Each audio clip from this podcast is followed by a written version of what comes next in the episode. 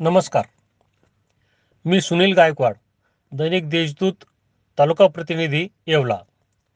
Free पॉडकास्टमध्ये आपले स्वागत. ऐकूयात आजच्या ठळक घडामोडी. अनुदानाच्या मागणीसाठी विना अनुदानित कनिष्ठ महाविद्यालयीन शिक्षकांचा पायदिंडीस प्रारंभ झाला. गेल्या अठ्ठावीस वर्षापासून अनुदानाच्या प्रतीक्षेत असलेल्या शिक्षकांनी अनुदान मंजूर व्हावे यासाठी लक्षवेधी आंदोलन सुरू केले आहे. या आंदोलनाचाच भाग म्हणून येवला ते संगमनेर पायदिंडीस येवला येथून आज प्रारंभ झाला.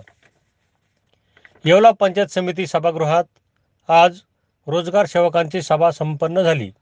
यावेळी पंचायत समितीचे सभापती प्रवीण गायकवाड यांनी दोन हजार वीस दोन हजार एकवीस या आर्थिक वर्षाचा आराखडा तयार करताना तो पर परिपूर्ण कसा असावा याबाबत मार्गदर्शन केले.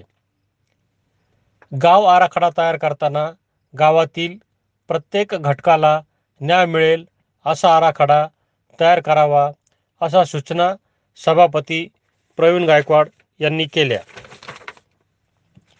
नगरसूल येथील कूपनलिकेवर बसवण्यात आलेल्या हातपंपाला मुबलक पाणी लागले आहे. हा हातपंप न हापसताही नळाद्वारे धोधो पाणी येत असल्याने परिसरात हा कुतूहलाचा विषय झाला आहे.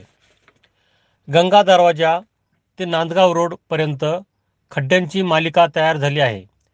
या रस्त्यावर दीड ते दोन फुटापर्यंत मोठमोठे खड्डे पडले आहेत.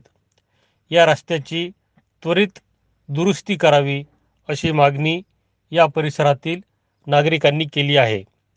अधिक माहितीसाठी आमच्या W W dot Deshdoot dot com या वेबसाईटला भेट द्या.